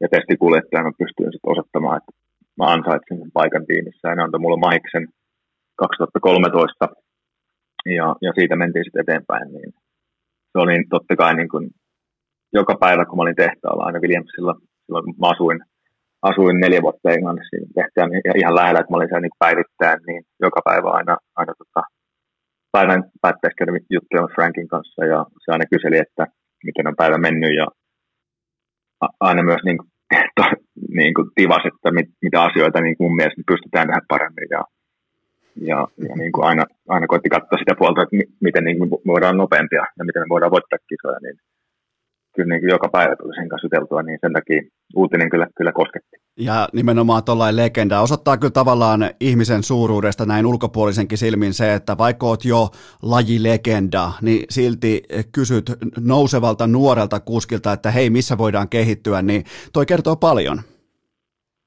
Kyllä, kyllä. Frank oli niin kuin tosi hyvä ihmisten kanssa ja se aina, aina niin kuin otti kaikki huomioon ja, ja niin kuin halusi tehdä yhteistyötä kaikkien kanssa oli, oli hyvä lukemaan ihmisiä, että osasi kysyä ne oikeat kysymykset ja sitä kautta niin kuin koittaa avaamaan ajatusmaailmaa asioista. Toi, toi, on, toi on hienoa kuulla niin kuin tavallaan, että on Sir Frank Williamsin tiimoilta tuskin Suomessa ihan hirveän paljon lähemmäs sinällään voi mennä, kun sä oot ollut siinä, joten hienoa kuulla tyylikkäästä herrasmielestä tollasia, äh, tollasia muistelmia, mutta hypätään tähän hetkeen ja, ja tota, käännetään, käännetään katsetta kenties totta kai iloisempiin asioihin. Ja mä aion siis nyt kysellä kaikkea ihan suoraan, koska äh, mä en sinällään tiedä yhtään, että miten F1-tähtiä pitäisi kohdella tai vastaavaa, joten täältä voi tulla ihan mitä tahansa. Ja mulla on tällä hetkellä kuule Valtteri, mulla on vipa. Ja se on se, että sä vaikutat paljon vapautuneemmalta vaikkapa median edessä, sä oot käynyt vaikka F1 podcastissa, sä oot kertonut, antanut paljon enemmän itsestä, nyt tästä kertoo myös tämä keskiviikkona alkava sun oma podcasti, niin johtuuko tämä kaikki siitä, että tavallaan niin tämä Mersun vuodesta vuoteen tällä stressi on kenties päättymässä nyt tähän Alfa Romeo diiliin, kun on selkeä tulevaisuus, pitempää kaavaa ja näin poispäin, niin onko joku, onko joku henkinen taakka poistunut harteilta? Onko mun, onks mun analogiassa mitään järkeä? On, on todellakin. Et se oli itse asiassa tota, mullekin yllätys, yllätys kun tota, sain, sain varmistuksen siitä, että mitä mun uralla tulee tapahtumaan niin kuin seuraavien vuosien aikana, niin se fiilis, että en mä osannut kuvitella, että se on niin, kuin niin, niin paljon tavallaan ollut tuolla niin kuin takaraivossa ja, ja painanut harpeilla, että, että heti kun saa sen varmuuden, ja varsinkin kun asiat niin kuin julkaistiin, niin todella vapautunut fiilis ja, ja, ja todellakin tuntui, niin kuin, että paino olisi lähtenyt harpeilta. Että se on niin kuin, kuitenkin tämä on viides vuosi nyt Mercedesin kanssa ja kyllä se niin kuin aika, aikamoinen painekammi on ollut ja, ja iso osa siitä niin kuin omasta takaa. Että itse on niin kuin joka vuosi niin kuin pistänyt ihan kaiken likoon ja koittanut niin kuin löytää uusia asioita itsestään koittanut tehdä asioita eri tavalla ja, ja niin kuin joka vuosi aina, aina niin kuin täydellä latauksella, että nyt voitetaan mestaruus, ja sitten kun se ei tapahdukaan, niin sitten on se itsensä kerääminen taas niin kuin edessä. Niin, niin. Ja sitten totta kai se myös niin kuin on, on ollut aina, aina stressi, että ei ole ikinä pystynyt pitkälle tähtää, pitkälle niin kuin suunnittelemaan asioita, että aina on ollut se vuoden sopimus, aina on ollut tiimillä se optio, että itse ei ole niin kuin ollut sanaa ollenkaan, että mitä tulee tapahtumaan, ja se on aina se, ekat muutama kuukausi menee hyvin, sä pystyt keskittyä tekemiseen, mutta sitten alkaa taas ne neuvottelut ja spekulaatiot, että onko mulla tiimipaikka ensi vai ei ole, ja ihan semmoista niinku turhaa, turhaa niinku säätöä ollut siinä niinku joka vuosi. Niin, niin siis, tuohon vielä lisäten se, että tälleen kun katsoo ihan perus kotisohva F1-seurailijana, ei edes fanaatikkona, vaan seurailijana, niin tuntuu, että kun ensimmäinen aika jo on käynnissä koko kaudesta, niin alkaa ensimmäinen spekulaatio siitä, että sieltä tulee Russellia tai tulee ketä tahansa toista kuskia Bottaksen tilalle, ja se alkaa välittömästi brittimediassa, niin onhan toi mieletön paikka ollut toteuttaa omaa ammattiaan, koska sulla on äh, tallikaverina, sulla on kenties Goat, sulla on kenties kaikkien aikojen kovin kuljettaja. Kyllä. Ja äh, Ferrarin jälkeen todennäköisesti absoluuttisesti seuratuin brändi F1 maailmassa voi olla myös seuratuin, ja, ja sitten pitää itse koulia itseään nimenomaan vuosi kerrallaan takaisin diiliin, näin poispäin, suorittaa, keskittyä, kaikki toi, niin miten helvetissä sä oot pitänyt pääkopan kasassa? Ei se aina ihan kasassa pysynyt, että kyllä mä niin koittanut, koittanut mutta tota, ähm, niin kuin no, mainitsin noin kaikki, kaikki asiat, niin, niin ei, ei se niin kuin aina helppoa ollut. Se on, se on ihan fakta. Et, et silloin kun sä haluat kuitenkin suoriutua sen omalla parhaalla tasolla niin joka kilpailussa ihan täysin sataprosenttisesti, niin, niin jokainen niin pienikin häiriötekijä, niin se on aina niin kuin negatiivista. Ja, ja niitä valitettavasti on tässä laissa aika paljon, ja mun osalta niitä on ollut, ollut, ollut liikaa, mutta tota, on niin kuin välillä pystynyt suoriutumaan hyvin ja, ja välillä ei. Et niin, niin, se vaan on mennyt, mutta täytyy sanoa, että on niin kuin ollut vuosia, että että kyllä mä niin kuin, on, on paljon niin kuin peiliin katsottavaa, että olisi, olisi pitänyt pystyä ajamaan paremmin tai olla nopeampi, tai, mutta siihen on aina ollut, ollut, ollut niin kuin tietyt, tietyt syyt. Mutta sitten on ollut myös tilanteita, että onni, onni ei niin kuin todellakaan ole niin kuin mun puolella ollut, niin mulla on vaan semmoinen fiilis tästä niin mun ja Mercedeksen jutusta, että se ei vaan niin kuin ollut tarkoitus toimia niin kuin, niin kuin mä, mä haaveilen. Että, että kaikilla on niin kuin ehkä tarkoituksensa ja, ja toivon, että tämä uusi niin kuin, aukeama mun uralla sitten näyttää, että miksi meni näin. Ja, mutta ainakin on niin kuin paljon tullut opittua itsestä ja, ja elämästä ja, ja kaikesta, että tota, se on aina positiivista. Nyt kun mäkin on kovassa F1-liekissä, niin mä haluan esittää ihan puhtaan arvauksen. Tämä ei perustu minkäännäköiseen faktaan, mutta mun tavallaan niin kuin ihan täysin hatusta vedetty analyysi on se, että sä oisit todennäköisesti jostain toisesta tallista saanut kenties vähän tuhdimman tilinauhan tai vastaavaa, mutta Alfa Romeo tuli nimenomaan nyt sitten kestävyyttä, stabiliteettia ja otit ehkä vähän vähemmänkin tilinauhaa vastaan ja laitoit nämä vaakakuppiin ja se, miten voi sanoa, stabiliteetti ja projekti ja kauas äh, katseisuus, niin se voitti, niin onko, onko tässä oikeassa? Todellakin. Ihan, ihan oikeassa olet, että, että niin kuin tilinauhan perusteella mä en tehnyt yhtään päätöstä tästä niin kuin uudesta tiimistä ja, ja tota, ei mun niin kuin rahan takia, ei mun tarvitsisi ajaa metriäkään, että kyllä mä niin kuin pärjään. Että, että se niin kuin ei ollut todellakaan syynä. Että kunhan nyt tietenkin semmoisen palkkion saa, mitä mä niin kuin uskon, että mä, mä ansaitsen, niin totta kai mä sen, sen otan, mutta niin kuin en, en mennyt rahaa edellä. Se, se kuulostaa tuossa kohtaa. Missä mis, mis, mis vaiheessa suurin piirtein sun, sun uralla tai sun F1-uralla, niin onko sulla heittää jotain vuosilukua tai jotain virstanpylvästä, että missä kohtaa alkoi olla ihan sama se, että kuinka paljon tienaa, koska varmaan se jossain kohtaa on tullut. No, tota, kyllä, kyllä ja ei. Et, et, mä, mä, mä tuun niin kuin suht normaalista perheestä ja mä oon niin kuin elän, elänyt nuorena semmoista ihan täysin niin kuin normaalin perheen elämää ja, ja sitten tietenkin mun alkuuran aikana niin on ollut tosi tiukilla, koska kaikki niin kuin raha, mitä oli, niin meni, meni siihen ajamiseen, niin, niin oppinut tavallaan elämää niin kuin paljon pienemmällä, mitä, mitä, mitä nykyään, ja, ja kaikki mulle niin kuin onneksi tapahtuu rahan puolesta niin kuin suht hitaasti. Mikään ei tapannut tapahtua niin kuin yön yli. Et se oli niin kuin vuosi kerrallaan ja pikkuhiljaa sitten niin kuin alkoi pääsemään eteenpäin uralla ja, ja sitten sitä kautta tuli enemmän tuloja, tietenkin myös, myös menoja, mutta varmaankin tyyliin pari ekaa vuotta Mercedeksellä, niin, niin kyllä sitä niin tajus, että ei mun, ei mun niin kuin tätä tarve niin kuin rahan takia tehdä, että tietenkin se riippuu elämän tyylistä, että kyllähän kaikki pystyisi polttaa saman tien, jos mä lähden tänne Monakon kasinolle, jos mä haluan, mutta, tota, mutta en ole suunnitellut sitä. Mutta, tota, mutta sit on, on, se on myös fakti, että mulla on aina ollut niin tiimikaveri siinä, kehen mä oon niin verrannut, että okei, että se, se tienaa kuin ehkä ainakin neljä kertaa enemmän kuin minä, niin sitä väliin miettii, että miksi on näin, mutta, mutta tota, sitten myös niin kuin ajattelee sitä mieluummin, että mitä itsellä on, eikä sitä, että mitä ei ole. Mä, tota, mä palaan tuohon sun ihan lyhyesti tuohon sun junnu-aikaan. Niin olitko, olitko koskaan tota, semmoisessa tilanteessa, missä junnu-kuljettajat monasti on, että hei, tällä kaudella ei ole sitten varaa ja yhtään kolaria enää. Että auton korjaaminen on niin kallista, että nyt sitten pysytään radalla eikä kolistella.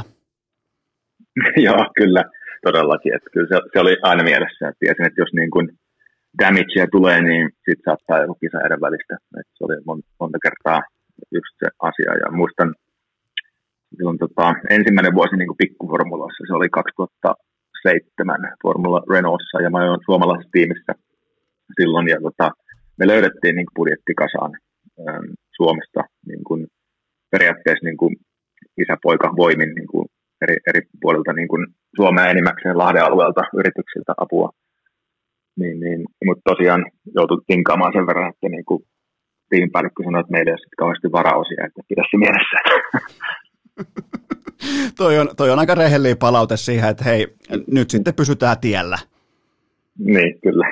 O- Mutta aika hyvin mä pysyin, että, että niin, ettei tullut yhtään, yhtään sen kummosempaa pahempaa tälleen. Miten muuten Junnu vuosina, ennen kuin susta alettiin kirjoittamaan periaatteessa joka päivä kotimaisessa mediassa, niin tuliko koskaan vaikka kovempia tälle ja kolareita, jotain, jotain sellaista, mitä kenties tällä ihan perusurheilufani ei tiedä? to, täytyy sanoa, että ei, ei ikinä niin kuin mitään kovin isoa. Tietenkin perus niin kuin kolareita tai jotain tälleen, mutta ikinä niin kuin mitään vakavaa.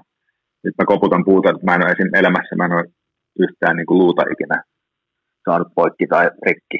Ja, ja aivotärähdyksiä käyn, en, en niin kuin, niin kuin kunnon aivotärähdyksiä en, en, en, muista, että jotain semmoisia, mitkä on ehkä vähän rajamailla ollut, niin ollut, mutta tota, tosiaan, so far so good. Ei, tämäkin on pakko kysyä nyt, kun tuli samasta aiheesta mieleen, että miettiikö koskaan, kun ajaa jotain kolme ja puolta sataa keskellä jotain suoraa kohti seuraavaa mutkaa, että käykö se koskaan mielessä, että tässä mennään muuta aika kovaa? Kyllä se niin kuin tiedostaa, että kyllä se aika kovaa mennään.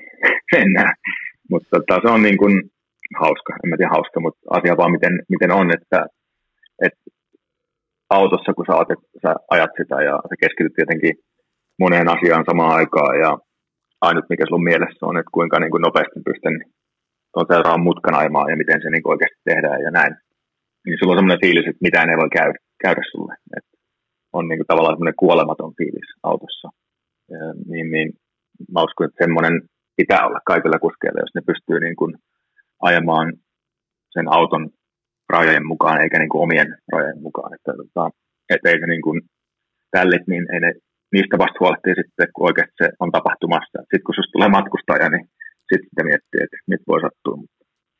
Toi on, toi on kyllä se hurja, hurja puoli tuossa lajissa, kun siinä liikutaan pikkusen verran kovaa. Mä oon kerran käynyt, itse asiassa ajoit vielä silloin ää, Williamsilla, mä oon kerran käynyt katsomassa paikan päällä kisoja, se oli Abu Dhabi 2016, niin, niin tota, silloin mä hoksasin, että aha, siinä pään suoran jälkeen kun kääntää vasemmalle, niin tota, jaha, että se pysähtyy se auto, se pysähtyy kuin seinään, niin siihen liittyen kysymyksenä, että ää, mikä antaa rattimiehelle parhaat vipat nimenomaan siinä niin kuin itse ajosuorituksessa, onko se kova kiihytys, onko se laadukas jarrutus, onko se täydellinen mutka, mikä se on?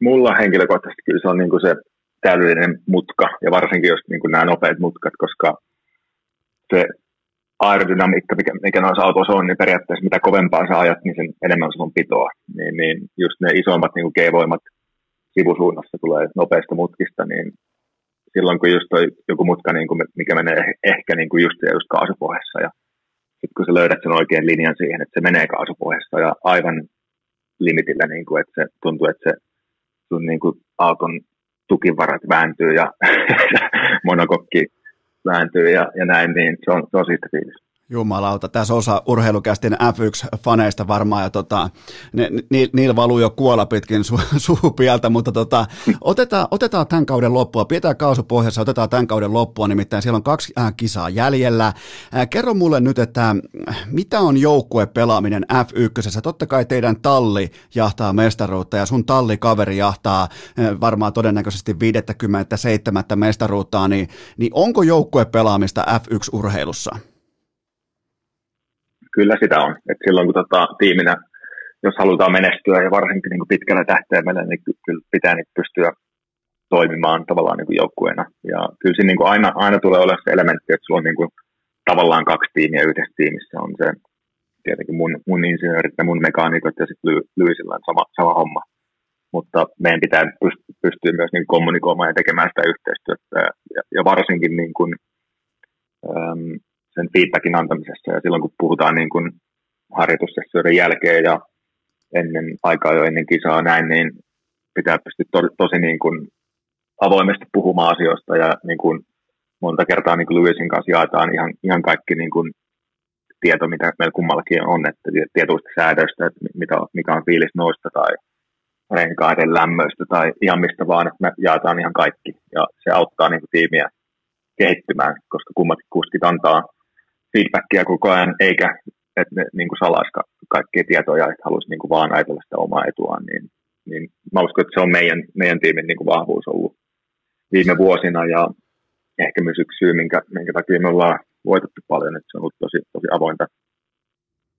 Okei, eli teillä on siis äh, Hamiltonin kanssa teillä on täydellinen kommunikaatio. Nimenomaan toi, en mä edes tiennyt, että sulla on vähän niin kuin tiimin sisällä oma tiimi ja sitten äh, tota, Hamiltonin on oma tiimi tiimin sisällä ja siinä, siihen välille olette saaneet niin kuin mestariluokan kommunikaatio. Joo, kyllä, niin se, niin se on mennyt. Totta kai niin kuin, se on kuitenkin on semmoinen laji, että kyllä niin kuin jokainen kuski aina, niin äh, kyllä se niin kuin on mielessä, että sun pitää niin kuin pystyä päihittämään tiimikaveri – varsinkin silloin, kun sä oot nuorempi, että jos sä haluat, että sun ura, ura jatkuu, niin se on niin melkein pakko. Et muuten jossain vaiheessa löytyy aina, aina uusi kuski, että tota, niin, niin se vaan menee.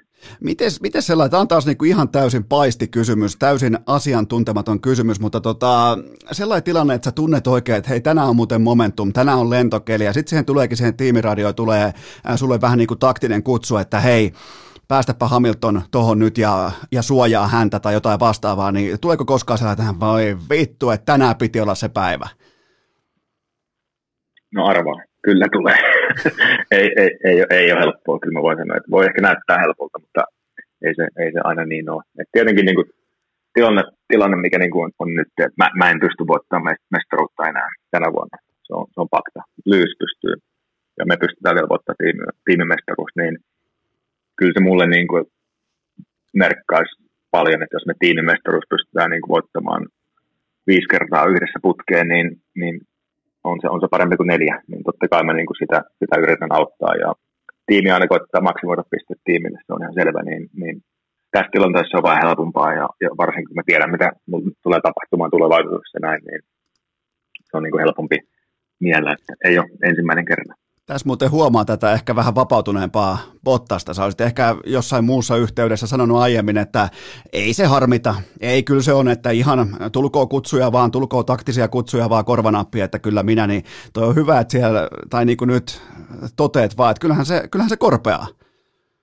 No joo, kyllä varsinkin just kun niin kuin sanoit, että jos on semmoinen kisa, että okei, tämä on niin kuin mun, mun, mun tota, kisa tänään, että ja sitten jos aletaan niin kuin säätämään tai to, toista niin kuin, toisen puolella niin keskittyvää enemmän siihen taktiikkaan kuin omalla puolella, tai jos autot ei ole ihan samanlaisia tai näin, näin niin kyllä se syö miestä, mutta, mutta, mutta kyllä, kyllä tässä on niin oppinut elämän asioiden kanssa, että valitettavasti tämä, tämä laji niin kuin ei ole pelkkää urheilua, että siinä on aika paljon muuta, muutakin, mitkä sitten vaikuttaa, vaikuttaa kaikkeen. Sä oot, tota, sä oot pitkän linjan lätkäihmisiä ja jääkiekkohan on totta kai ultimaattinen joukkuepeli, niin mä kysyn lätkäkontekstissa näin päin, että eikö nyt olisi seuraavassa kahdessa kisassa ihan ok hetki pikkutöytäsylle, pikkupoikarille Max Verstappenin suuntaan? Ihan vaan siis, mi- mitä oot mieltä? Se riippuu niin kuin tilanteesta, että ei, ei se ole mahdotonta. No niin, eli, niin kuin... eli saadaan, siis, saada, saadaan siis Gooni Pottas irti. Katsotaan. Tota, mä, oon niin kuin, mä, oon, mä oon oikeasti, tota, katsotaan nyt miten hommat menee, mä oon vakuuttunut siitä, että Lewis tulee voittaa mestaruuden ja me, me voitetaan se tiiminä. Mä, oon, niin kuin, mä uskon siihen ihan, ihan täysin. Ja mä uskon, että se, se on mahdollista ilman kikkailua, mutta jos se menee viimeiseen kisaan ja se on niin kuin jostain pikkuasiasta kiinni, niin kyllä mä teen kaikkeni tiimille, että varsinkin se on viimeinen kisa tiimille, niin kyllä mä teen ihan, ihan mitä vaan, että me hoidetaan himaa, mutta tota, en nyt sano suoraan, että mä oon niin T-bonea suunnittelemassa Maxille, mutta tota, kyllä mä niin kuin, tavallaan pitää olla elbows out Jumalaut, mä sytyn tähän. Gooni Bottas Abu Dhabissa irti. Se, se mä niinku, mä, mä, vaikka sä et niinku nyt allekirjoita tätä narratiivia, mutta mähän on, mä elän narratiiveista ja mä otin tuosta välittömästi kopin. Hyvä. eli, tota, eli siis äh, käytännössä niinku ajamalla Verstappenia ja Red Bullia turpaa. Se on ilmeisesti loppukauden niinku teema. Joo, kyllä se on niin kuin, totta kai niin kuin mä, mä tykkään niin kuin myös oikeasti niin kuin rehdistä pelistä ja, ja on semmoinen tietty respekti siinä kilvan ajossa, niin se on niin kuin vaan niin, mitä se, mulla niin kuin tulee luonnostaan, sitä ei, ei vaan pysty muuttamaan, niin kyllä mä niin kuin uskon, että ihan ajamalla ja suorittamalla paremmin kuin heidän tiimi ja, ja sama niin kuin mulla ja Lykselle, toivottavasti kummatkin pystytään suoriutumaan paremmin kuin niiden kummatkin kuskit, niin sillä tavalla pystytään hoitaa homma himaa, mutta, mutta ei, se, ei se ihan niin simppeli ole. Että tässä laissa on kuitenkin suht monta asiaa, mitkä niin voi, mennä, voi mennä pieleen tekniikan puolesta sun, sun muuta, niin, niin katsotaan mitä käy. Toi oikealla tavalla voittaminen, sehän on yksi niin kuin Frank Williamsin tällaisista teeseistä huippurheiluun, mutta sitä tavallaan peilaten, niin onko siellä koskaan mitään trash talkia vaikka lähtösuoralla ennen kilpailua, ennen kuin hyppäätte autoihin, vaikka Hamilton tuijottaa Verstappenia tai sä katot vähän missä Peres menee näin poispäin. Onko siellä koskaan mitään tällaista tuijottelua tai trash talkia tai mittailua? Ei oikeastaan, ainakaan mä en ole ikinä, ikinä niin kuin ollut osana tai, tai huomannut. En, en, en voi sanoa näin. Enimmäkseen se on niin kuin, aika usein ollut mediassa, niin kuin, jotkut saattaa, saattaa niin soitella suutaan toiselle, mutta tota, kyllä, niin, kyllä se silti niin kuin, esim. tällä hetkellä Lyksellä ja, ja Maxilla, niin kyllä niin kuin tietynlainen respekti on, on kuitenkin, kyllä se niin kuin huomaa ja tuntee. Joo. Et, tota, so, et, niin, tähän mennessä niin ihan, ihan suht Pehtiän on siltä osalta. Tällä ei kevyempi kysymys tähän loppuun, meillä loppuu kohta aika, mutta ää, nyt, nyt jos tulee sulle vaikka osakilpailuvoitto näihin kahteen vikaan gp niin pitäisiköhän sun palkata Jallis Harkimo sinne vähän löydyttämään epäilijöitä? Oletko nähnyt Jalliksen energiset TikTok-videot, kun se ilmoittaa kaikille Bottaksen epäilijöille, että siitä saitte? Onko nämä koskaan nämä videot tullut sun silmille esiin? Ei ole kyllä tullut. On nimittäin, on todella ra- raikkaalla jalalla sun hyvien, okay. siis niinku ihan älyttömällä, Jalliska ei ole enää mikään junnu, ja se on nähnyt aika paljon urheilua, niin, niin sieltä tulee todella tiukkaa materiaalia erittäin lennokkaalla jalalla, joten jos tarvit niinku omasta puolesta tällaisen epäilijöiden äh, niinku turpien tukkian, niin se on Jallis. Okei, okay, hyvä tietää. Okei, okay, mulla, on yksi, mulla, on, mulla on yksi pöllitty lajikysymys vielä loppuun. Niin tota, ää, mit, mi, miten ne lähdöt? Pitääkö tuoda käynnistyskaapelit? Miten saadaan Bottaksen Mersu kovempaa siihen ekaan mutkaan? Minkä pitää kehittyä, mikä pitää olla paremmin? Ja, ja tota, pahoittelen sitä, että en tiedä lajista mitään, mutta näin siis luin internetistä. Joo, se on tota, itse asiassa ehkä vähän monimutkaisempi se lähtö, mitä niin ihmiset ajattelee. Että siinä on aika monta, monta asiaa, mitkä niin voi mennä pieleen. Se voi olla joko tekninen vika kytkimen kanssa tai se voi olla renkaan lämmöt tai se voi olla totta kai useimmiten kuskin vika. Että se, se miten niin se asia menee siinä lämmittelykierroksella, että sä koetat saada renkaat niin tiettyyn lämpötilaan, sitä kautta saat niin parhaimman pidon niistä. Ja sitten kun sä tuut siihen lähtöruudukkoon, niin sun periaatteessa sulla on tietty niin kuin, äm, tavoite, että kuinka, kuinka paljon sä sitä kytkintä pudotat silloin, kun se lähtöpalot sammuu. Ja se on täysin manuaalinen. Sä koetat niin kuin arvioida, että okei, tänään on nyt ehkä tämmöinen pito ja renkaat on tässä lämmössä ja aikaisempien harjoituslähtöjen perusteella, niin mä pudotan sen vaikka 35 prosenttiin ja se pitäisi olla optimaali. Niin puhutaan aina niin kuin yhdestä tai kahdesta prosentista, mikä tekee niiden lähtöjen eron ja se on niin kuin monesta muuttujasta kiinni. Ja tot, totta kai niin jotkut on parempia lähtiöitä kuin toiset.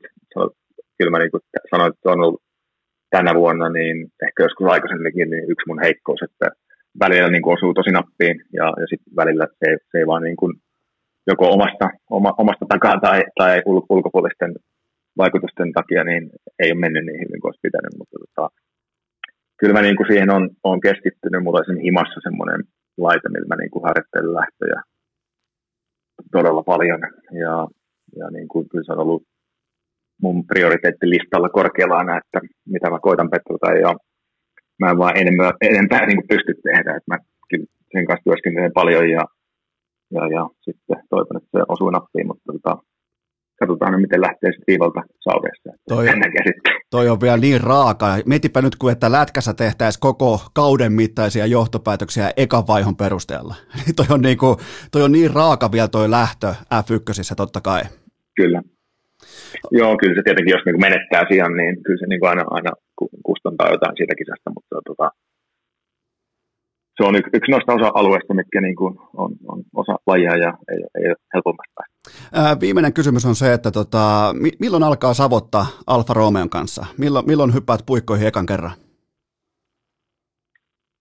Ehkä Abu Dhabissa kisan jälkeen tiistaina. Oho, ai sä, herra Jumala, eli siihen ei Joo. oteta mitään saunailtaa, vaan lähdetään niin kuin jo eteenpäin.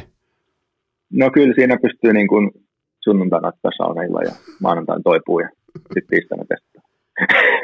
Se on nyt suunnitelma. Katsotaan, saa, saa totta kai Mercedeksen pitää antaa lupa, koska mulla on niiden kanssa sopimus joulukuun loppuun asti. Mutta tota, jos, se, jos se onnistuu, niin se olisi niin kuin tavoite.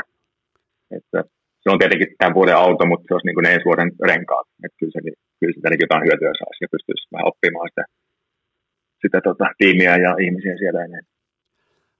Mulla on vielä Abu Dhabista ihan vika kysymys.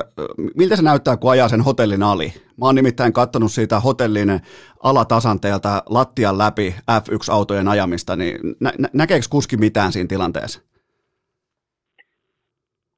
Ei se oikeastaan, se on ihan sama kuin, että ajaisi, jos rata, missä niin kuin silta menee yli, niin ei, ei, sä keskityt kuitenkin siihen tiehen, niin kuin mikä on edessäpäin, eikä mikä on niin kuin siellä ylhäällä päin. Et en, en, en nähnyt sua silloin. Tämä, tota, tämä, tämä alkaa kuulostaa nämä kysymykset siltä, että tota, me, meidän on varmaan pakko pistää tähän jäähylle. Nimittäin, nimittäin näitä on vino-pino mielessä kaikkea sellaista. Kyllä sä tiedät, sen urheiluihmistä saattaa askarruttaa nimenomaan hyvin oudotkin asiat liittyen F1. Mä oon onneksi nyt saanut susta tuommoisen 40 minuuttia niin kuin sellaisia aiheita aika hienolla tavalla irti, mihin, mitkä mua ihan vilpittömästi kiinnosti. Siis mä tiedän Joo. paljon enemmän sun tilanteesta, urasta ja kaikesta nyt, joten tota, me ollaan tultu maaliin, ruutulippu äh, liahuu, sitä heiluttaa vaikka David Beckham tällä kertaa.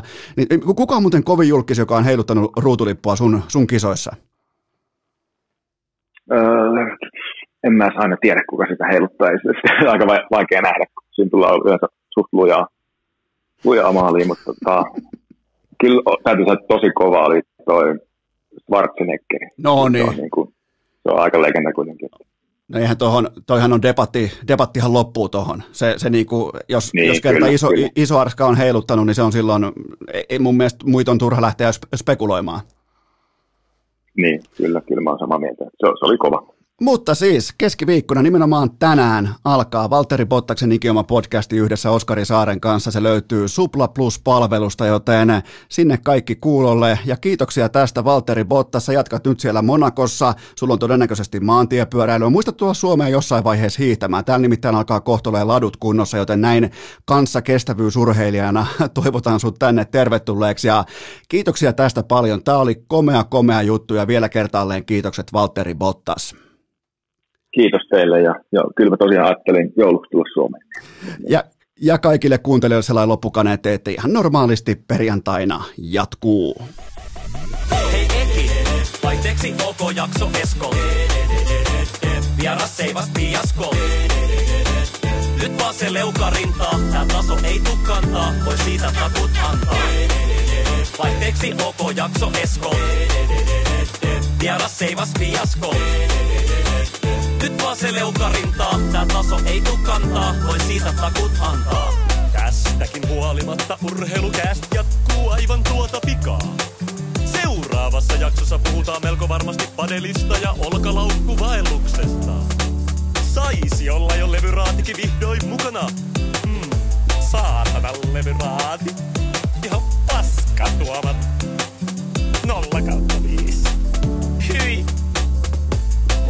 Komero tyhjenee. Onko äänitys päällä? Kuuleeko kukaan?